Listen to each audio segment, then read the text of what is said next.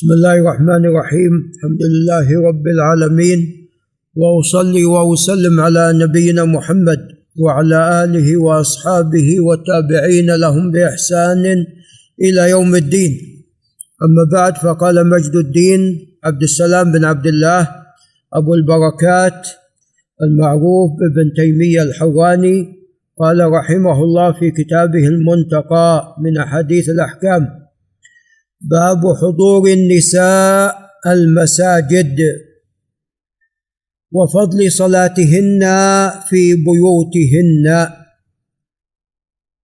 هذه الترجمة تضمنت مسألتين. المسألة الأولى هو حكم حضور النساء إلى المساجد. والثانية أن صلاة النساء في بيوتهن أفضل. نعم.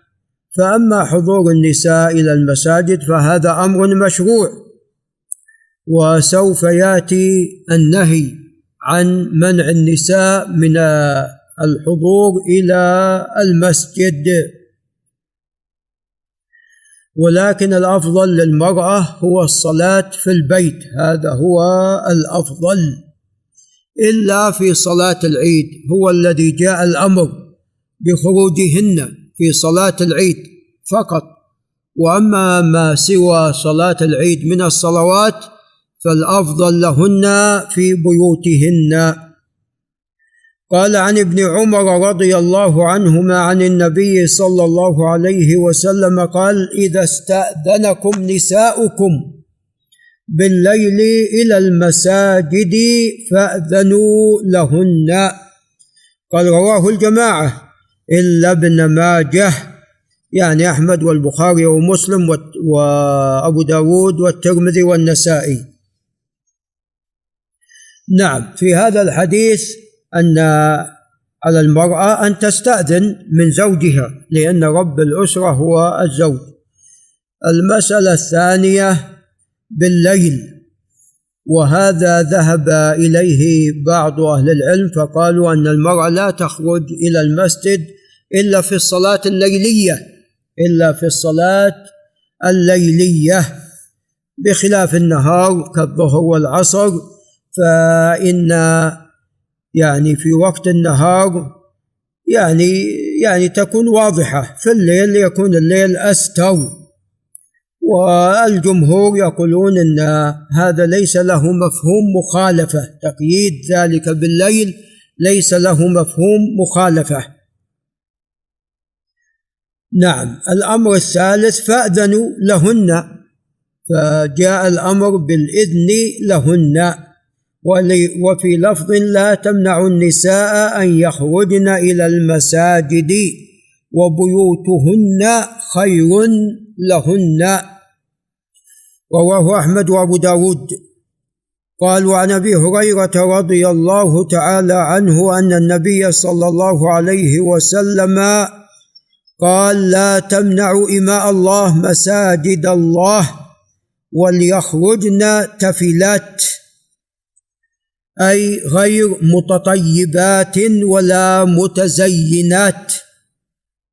فلا يجوز المرأة أن تتطيب وتخرج إلى المسجد ولا تتزين في خروجها إلى المسجد. رواه أحمد وأبو داود وهو صحيح. قال وعن أبي هريرة رضي الله عنه قال قال رسول الله صلى الله عليه وسلم أيما امرأة أصابت بخورا فلا تشهدنا معنا العشاء الآخرة. صابت بخور. فلا تشهد معنا العشاء الآخرة فلا يجوز لها في هذه الحالة أن تخرج إلى المسجد. رواه مسلم وأبو داود والنسائي. قال وعن أم سلمة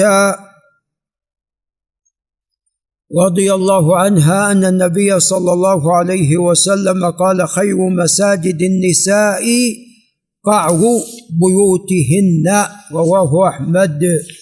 وهذا لا يصح فيه دواجب السمح.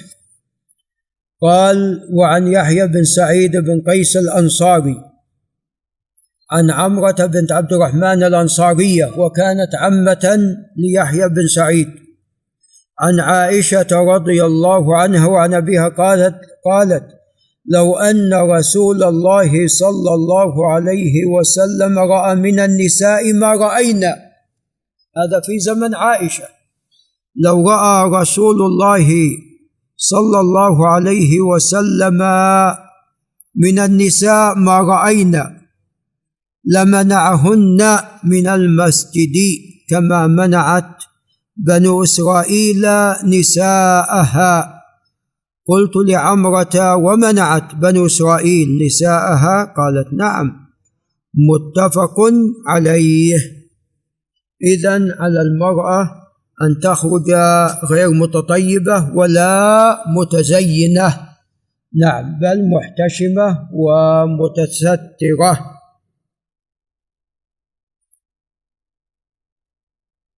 نعم. ولعل نقرأ في البخاري.